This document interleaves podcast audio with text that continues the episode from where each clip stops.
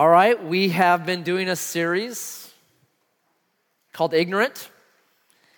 And I read a, uh, I was checking out a book this past week, and the book is called Accidental Genius. And it just looks at these inventions that they're all around us, and many of them were invented by scientists who didn't even know what they were doing and saw something and they're like, wow, that's weird. So, the tires, the rubber that makes the tires on your car that you got here on, or your bicycle, whatever it was, that was an accident. A guy was like, hey, that's weird. Now you have tires on your car. Plastic. Everything's made of plastic now.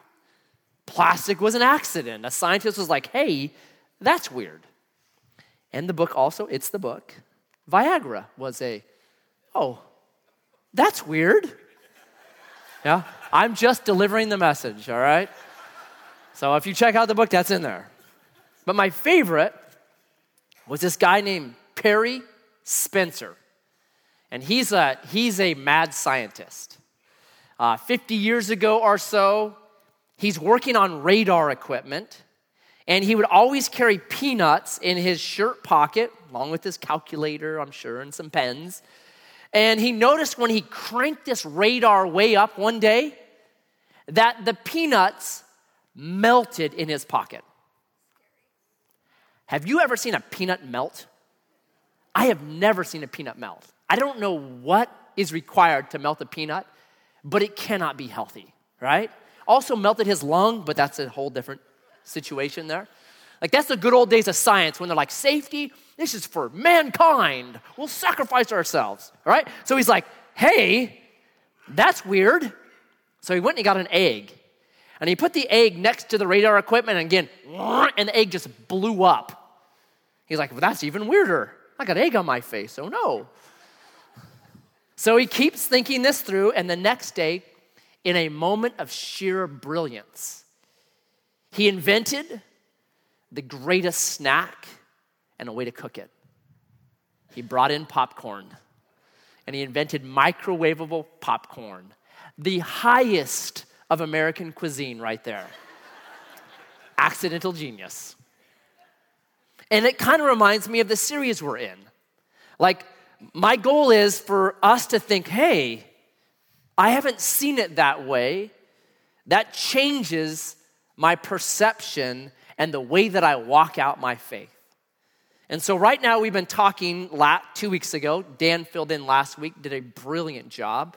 Um, last week, two weeks ago, we looked at the Old Testament and the very beginning of the work of God's Spirit. And hopefully, that changed some categories for you. It did for me when I saw that. Well, we're going to continue in that same idea, but this time it's not just the Old Testament spirit working in the beginning. There's a movement through the Old Testament that opens up for us a category for Jesus. Okay? And this one, I'm not going to be bashful. You got to pay attention. Like it takes some work to follow this through, but it was, it transformed the way I read the Gospels and actually the way that I live my life. So it's, it's, the payoff is huge, I hope. It has been for me. But if you look at the New Testament believers, the disciples, the apostles, the people in the book of Acts, the Jewish believers, were they looking for Messiah? Yes, I'll give you the answer. Why were they looking for Messiah? Because they were reading the Old Testament. And the Old Testament is full of these passages that begin to say, hey, there's coming somebody and he's gonna look like this, right? So you read the Gospels, very often the Gospels will say, Jesus did this, as was predicted by the prophet Jeremiah, the prophet Isaiah, the prophet Hosea, whatever it is, because they have categories for what Messiah should be. That's what I want, to, I want us to look at, and then more specifically, what that means for you and me today. Okay? So, are you ready? Doesn't matter because I'm up here and you showed up, so you must be kind of ready. So, we're going to begin 1 Samuel chapter 10. This begins to set a category for what Jesus will be. So, this is the first king of Israel. Jesus is the king of Israel, the coming king. So, here's the first king. This is chapter 10, verse 6. Speaking to Saul, the first king, then the Spirit of Yahweh will rush upon you. Does that remind you of any New Testament chapters? It should, Acts chapter 2, right? The Holy Spirit, like a rushing wind. Okay? The word spirit here, ruach, can mean breath, wind, or spirit. A rushing ruach will come upon you and you will prophesy. We'll look at that later. With them, and here's the crazy text be turned into another man. How crazy is that? Saul, first king. Hey, here's what's going to happen to you. First king of Israel. Set up a category. God's Ruach is going to rush upon you, and when he rushes upon you, you're going to prophesy, and you're going to be changed into a different kind of person. Right? What does that sound like to you? sounds very New Testamentish to me. Like we will start to like say, well, in the Old Testament, God's Spirit only did this, and the New Testament, God's Spirit does this. And I think whenever we set up those kind of categories, there's always verses that just break those open to me. So we'll say, well, in the Old Testament, God's Spirit empowered the kings, but did not indwell the kings. Well, what about this text right here? Somehow, God's Spirit, when it rushes upon Saul, it changes him into a different kind of person. Whew. This is one of those texts that I just grab a cup of tea at 5:30 in the morning and drink it and say, God, what, what are you saying here? And the more that I am studying the Bible, and the longer I'm a believer, the more I see that the Old Testament and the New Testament are so tied together because they have one author and one purpose. It's brilliant. All right? So you have this king, and as a king, God's Spirit's to rush upon him. So let's keep reading. Skip forward. Chapter 16. Something happens to this king. Verse 14. Now the Spirit of Yahweh departs from Saul, and a harmful spirit from Yahweh tormented him. This is another, like, what is being said here? Another very hard text. But here's what happens Saul, if you read the backstory, disobeys God, does not trust God, doesn't repent to God. And because of that, God's Spirit leaves Saul, and into the void comes evil, an evil spirit that torments him. Saul is the Old Testament example that our walk with God can never be stagnant. You are either moving forward or you're being drugged backwards. You can't stay still. You're either becoming more holy or you're being drugged back into unholiness. You're either becoming more spiritual or you're becoming more natural. There's no cruise control, there's no standing still. And we should know that because that doesn't exist in the world, right? If you're a guy that's saying, hey, I always pay my bills. I got a credit score of 850. I've been doing this for 20 years, but you know what? I'm just not to pay my bills anymore. I'm just to stay still. What's to happen to you? You won't have a credit score of 850 anymore. Right? You'll go backwards. Or, hey, I've been maintaining my house for 20 years. I am meticulous at it. I trim my grass with a pair of scissors. I love, but you know what? I've been doing this so long and it looks so good now. I'm good. I'm done. I'm not maintaining my home anymore. What will happen to your home?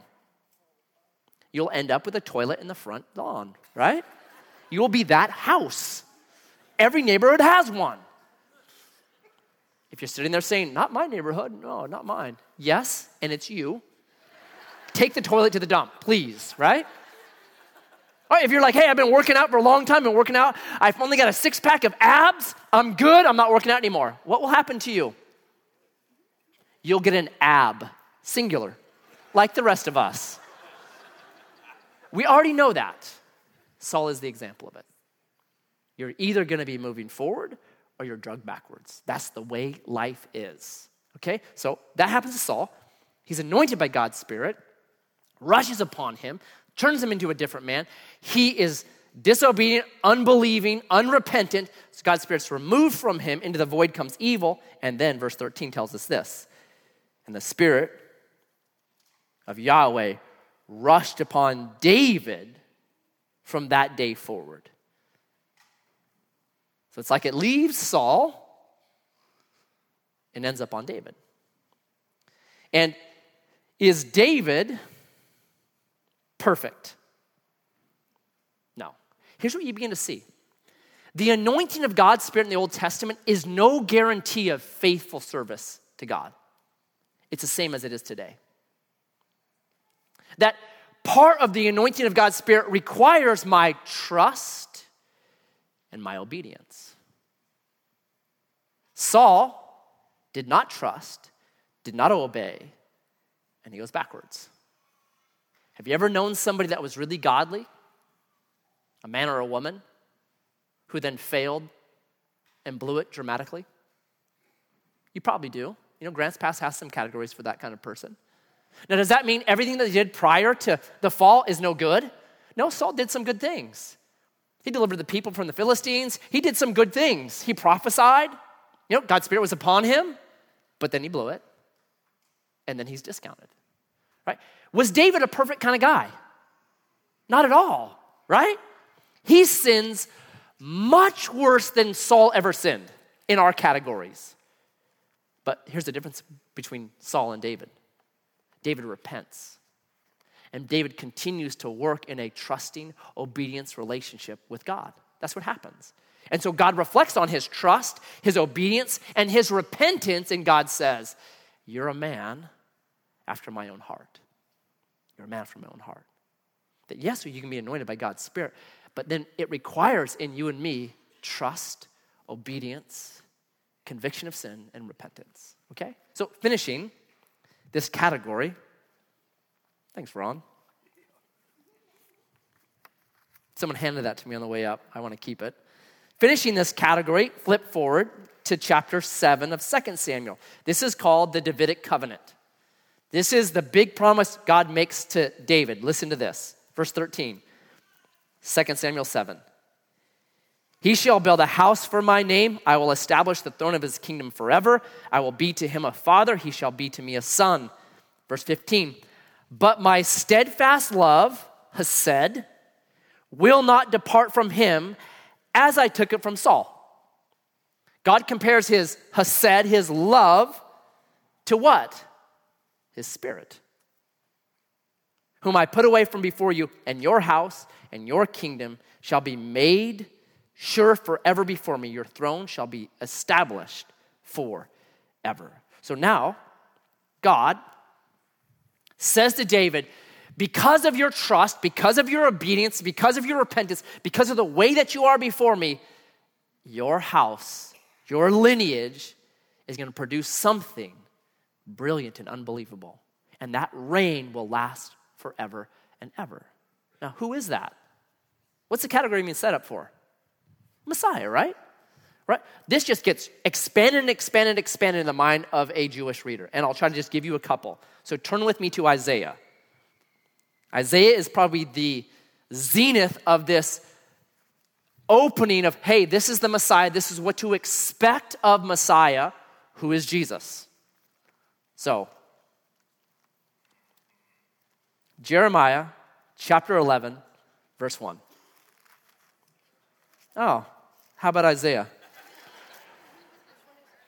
Go ahead and correct me. Whenever I'm wrong, please correct me. My children have no problem doing that, so you guys get the same benefit. They're not in this service, praise God. Or you would have heard them say it right away Dad, it's Isaiah. Isaiah 11, verse 1. There shall come forth a shoot from the stump of Jesse, and a branch from his roots shall bear fruit.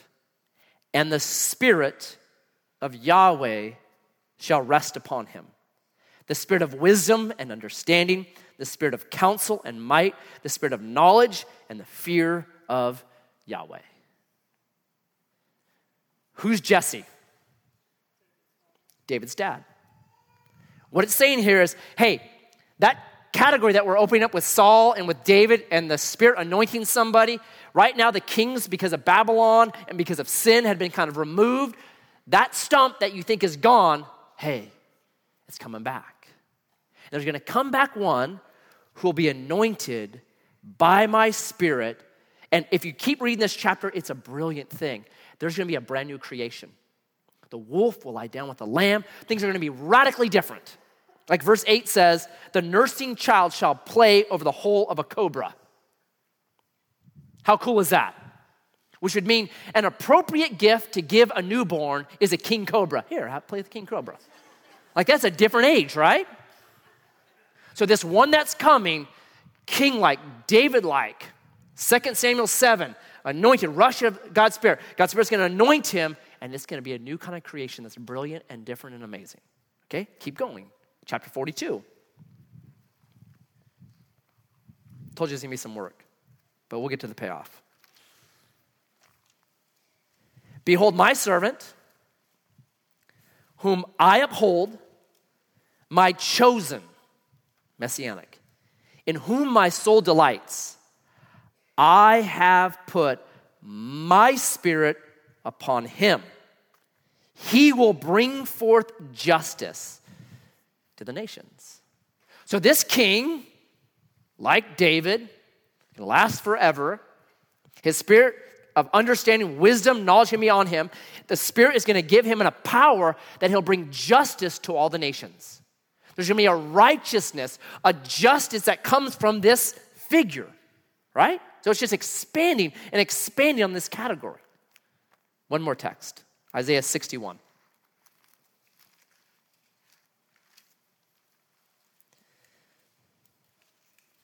The Spirit of the Lord God is upon me because Yahweh has anointed me. How often is that theme right there, right? You see it going all the way back to Saul. King's anointed, David's anointed, anoint, anoint, anoint, anoint by God's Spirit. To bring good news to the poor. He sent me to bind up the brokenhearted, to proclaim liberty to the captives and the opening of the prison to those who are bound, to proclaim the year of Yahweh's favor and the day of vengeance of our God, to comfort all who mourn, to grant to those who mourn in Zion, to give them a beautiful headdress instead of ashes, the oil of gladness instead of mourning, the garment of praise instead of a faint spirit. Okay, so if you start to look, at the file that a Jewish believer would have in AD 30. It's going to be a in the lineage from the house from the line of David, a king. A king who will bring forth justice and righteousness and peace. A king who has God's anointing spirit resting upon them, empowering them and he will do what no other king has ever done. He will finally fulfill God's mission to the world. What's God's mission to the world? Genesis 12, verses 1 through 3. To bless all families of earth, to crush the chaos monster that continues to undo the good creation that God has given to us, to bring about righteousness, justice, to finally put sin and death in their place, which is the lake of fire. Right? So there's one coming that's going to be able to do this. And he'll preach the good news to the poor, and he'll bind up the captive and he'll set the, the, the brokenhearted, he'll bind up the brokenhearted, he'll set the captive free. Like there's just, it expands, expands, expands, expands, right? So this is the Old Testament file for Messiah. Is it Jesus? Well, let's look. Let's see what the Bible says. Open with me to Luke chapter 1. Right? You've got this category now, and I just brushed over it. It's so much thicker in the Old Testament. But it's a, it's a, it's a David line. It's a king. God's anointing spirit is upon that person. And because of that, he's able to do incredible things justice, righteousness, preaches, right? All this kind of stuff. So let's look at what Luke says. We're doing Luke on Wednesday. You can join us if you want. We have a meal at 5:30. Uh, we're done at 7:30. It's it's a great time. So look what Luke says. Luke chapter 1 verse 34. Mary has been told by the angel, "Hey, you're going to have a baby." Mary says verse 34. Mary said to the angel, "How will this be since I'm a virgin?" We have this silly notion that because somebody lived 2,000 years ago, they were stupid. And they didn't understand the basics of biology, right? C.S. Lewis called it chronological snobbery, right? I'll get it later. It's chronological snobbery. Where for some reason, like they didn't understand that babies come from a certain kind of process and people don't come out of graves, right? No, they're very smart. In fact, I think they were better connected to those things than we are today because of technology. They lived it daily. So Mary's like, hey, I took an awkward seventh grade health class. I know exactly where babies come from. How's this gonna work? Listen to the answer. I mean, I could just do this answer as everything. Listen to what the answer the angel is. The angel answered her The Holy Spirit will come upon you and the power of the Most High will overshadow you. Therefore, the child to be born will be called holy, the Son of God. This is a brilliant passage. If you look at Genesis chapter 1, the creation account, what happens? We looked at that. God's Spirit hovers over the chaos.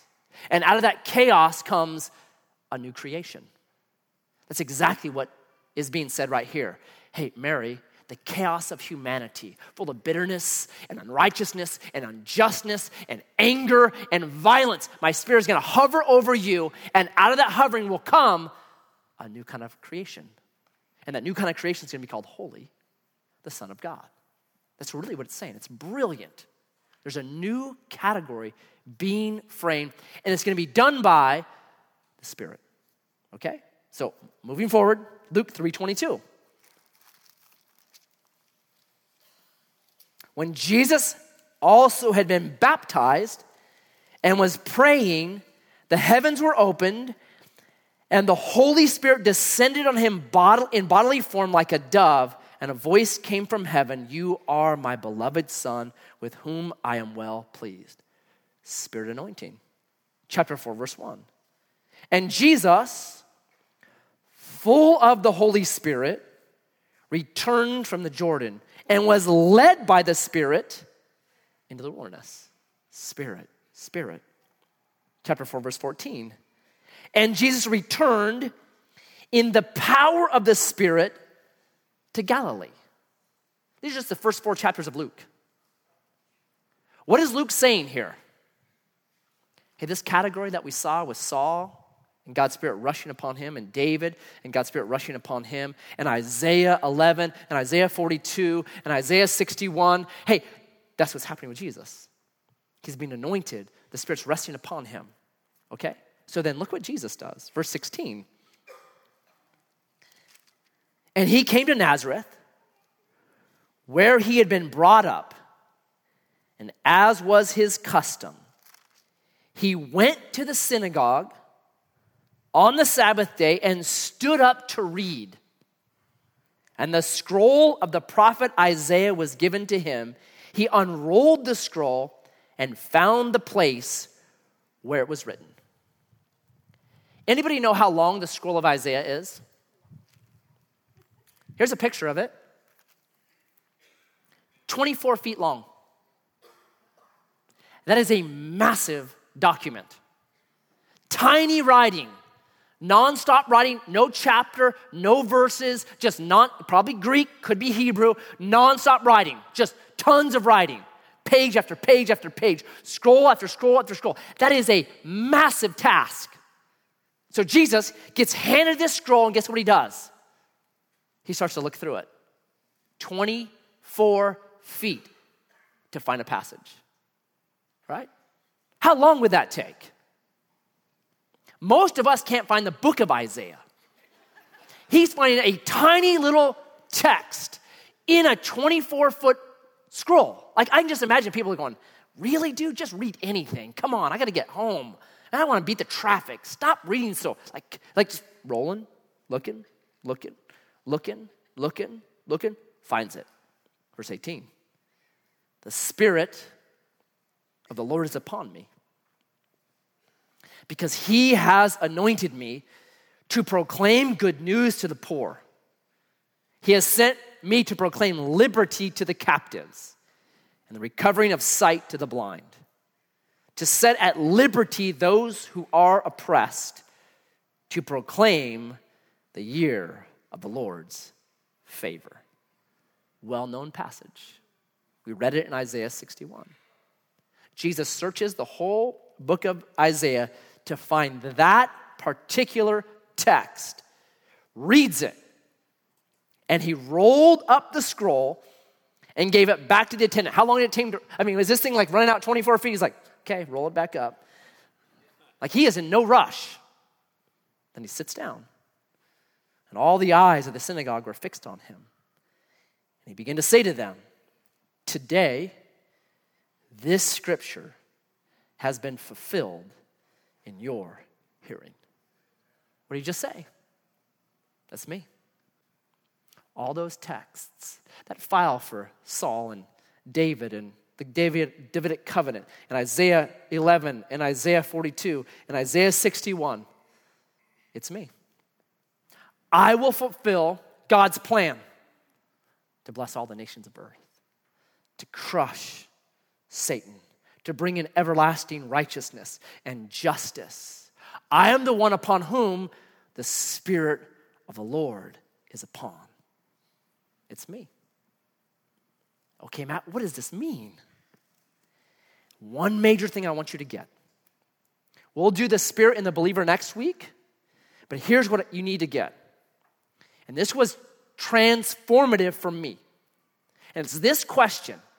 Once we've read all that, once we've looked at all these passages, let me ask you this question How did Jesus live his life?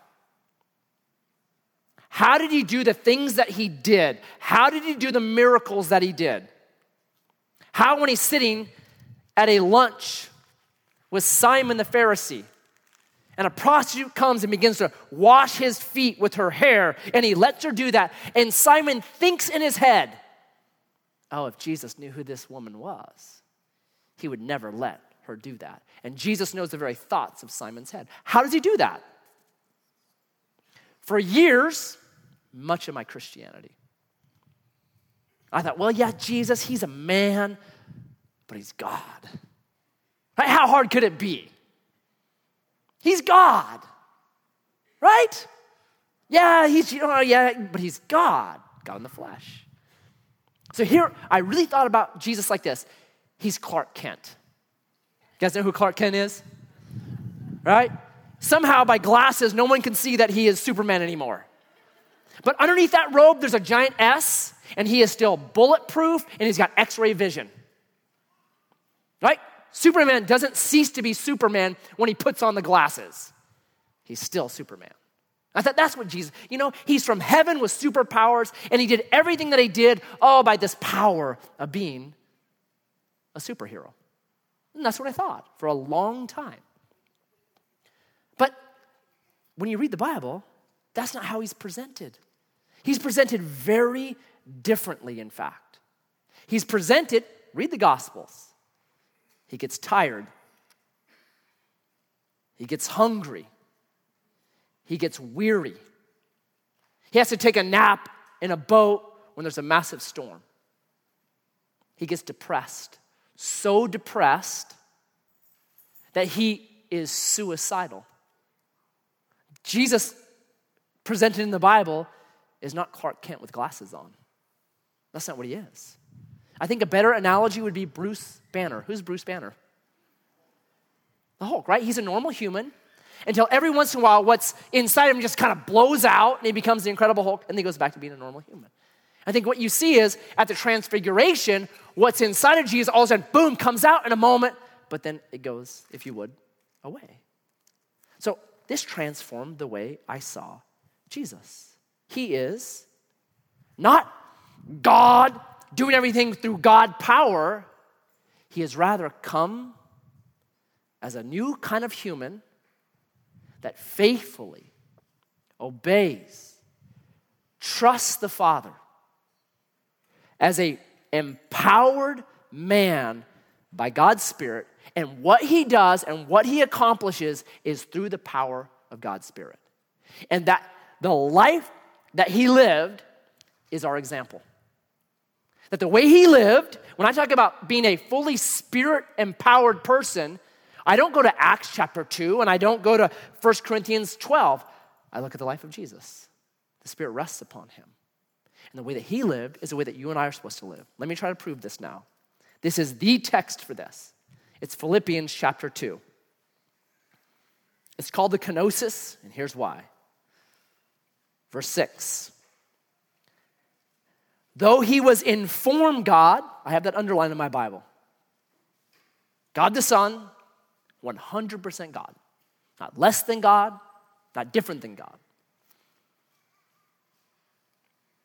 Did not count equality with God a thing to be grasped, but emptied himself by taking the form of a servant, being born in the likeness of man and being found in human form, he humbled himself by becoming obedient to the point of death.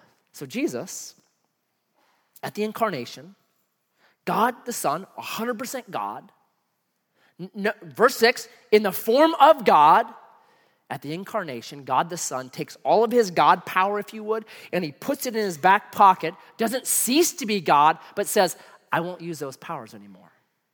I'm gonna live as a new kind of human, a human on whom the Spirit resides, anoints, empowers. And everything that I do will be through the empowering work of the Spirit.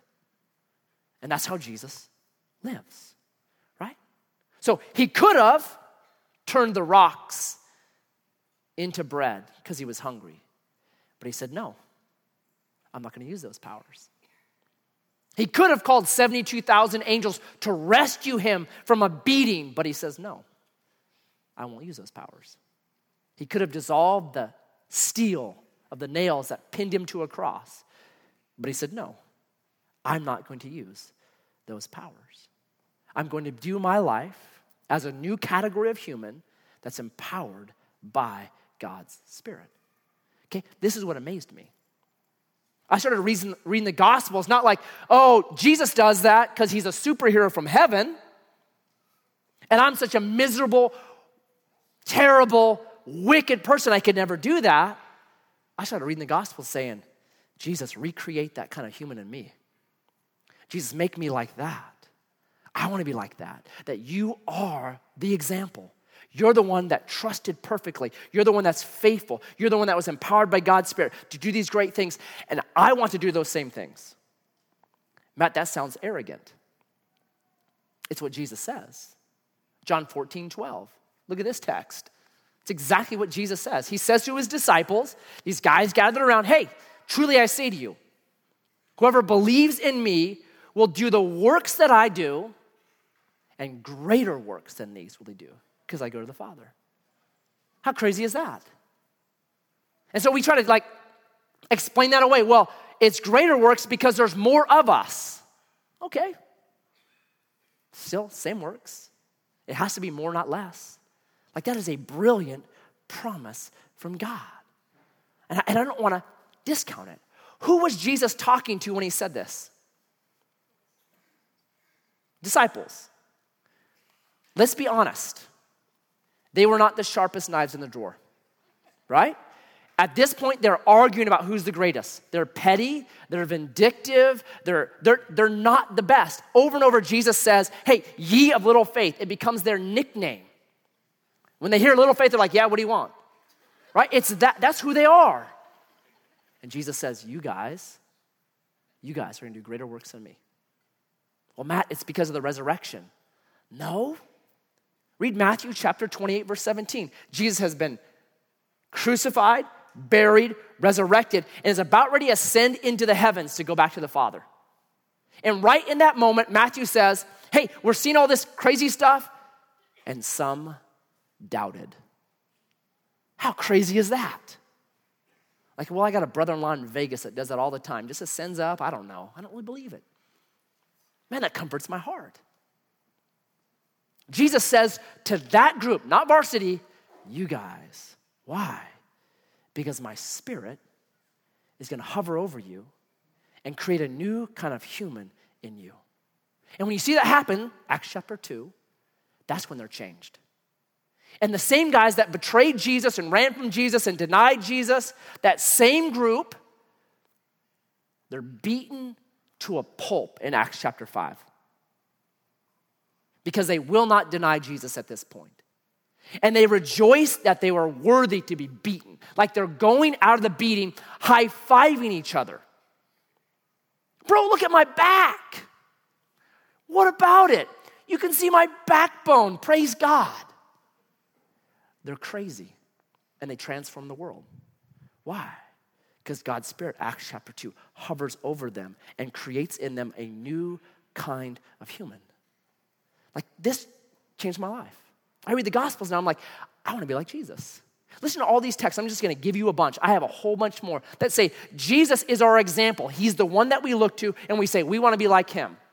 1 Peter chapter 2 verse 21 says Jesus is our example.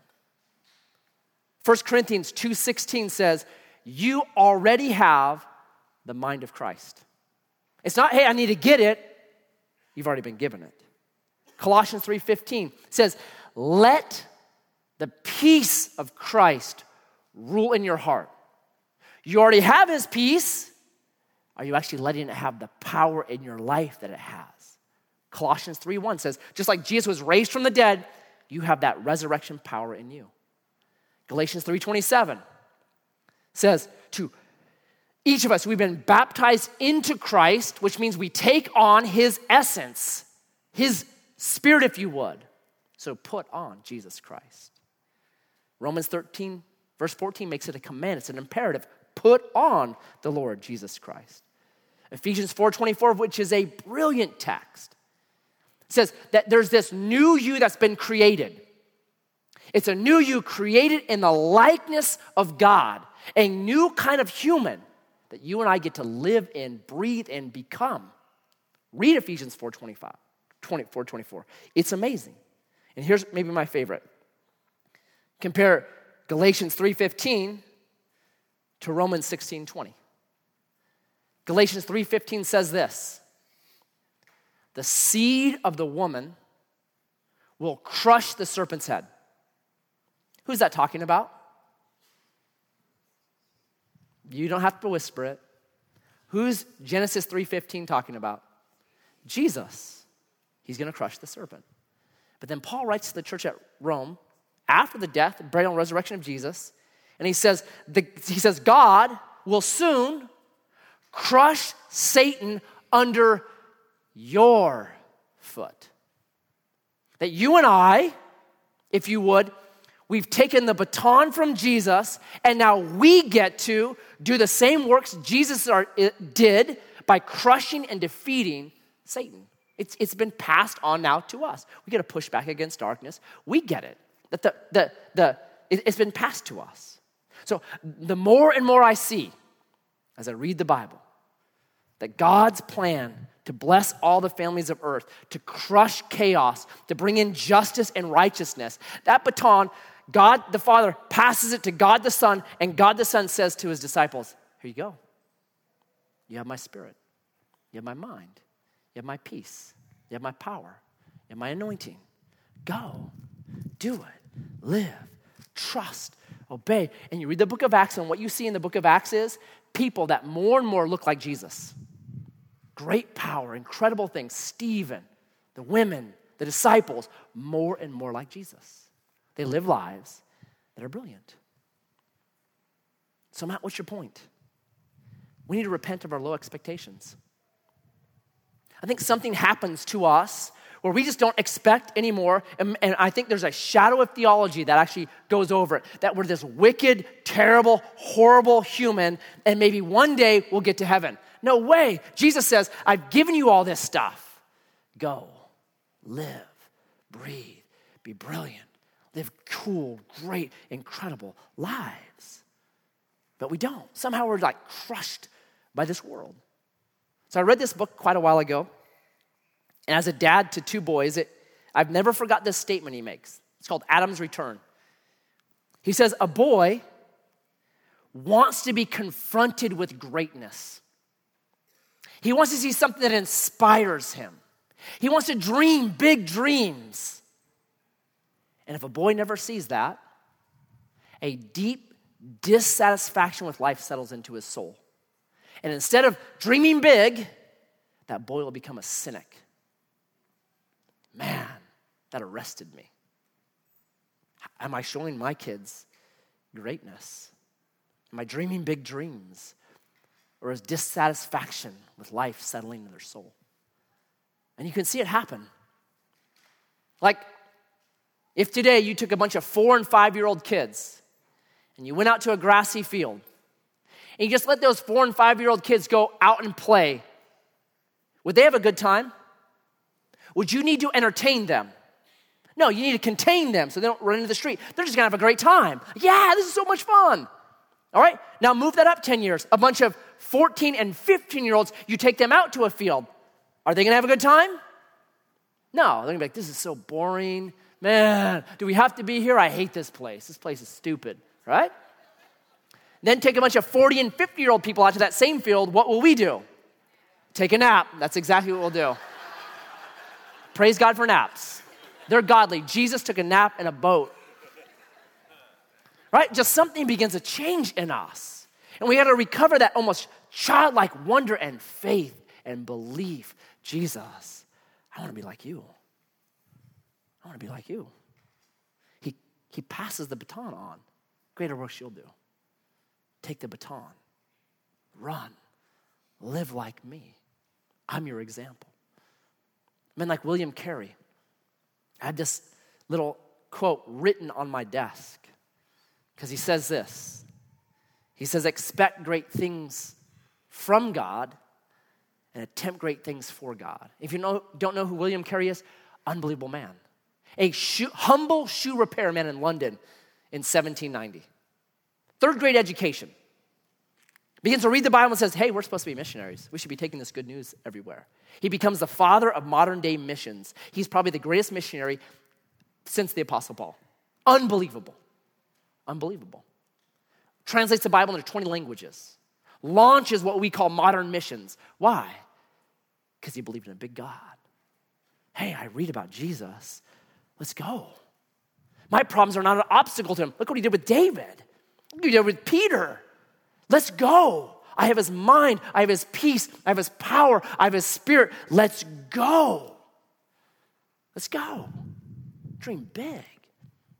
Every time I come into this building, it makes me dream big. Like, look around this building. Last year, where were, where were we?